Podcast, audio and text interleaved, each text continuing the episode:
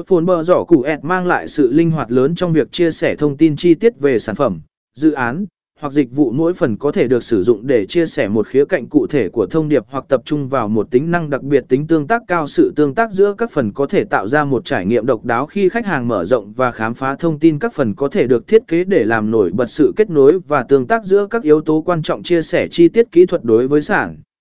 phẩm hoặc dự án có nhiều chi tiết kỹ thuật Cột phồn bờ giỏ củ ẹt là lựa chọn lý tưởng để mô tả và giải thích một cách chi tiết có.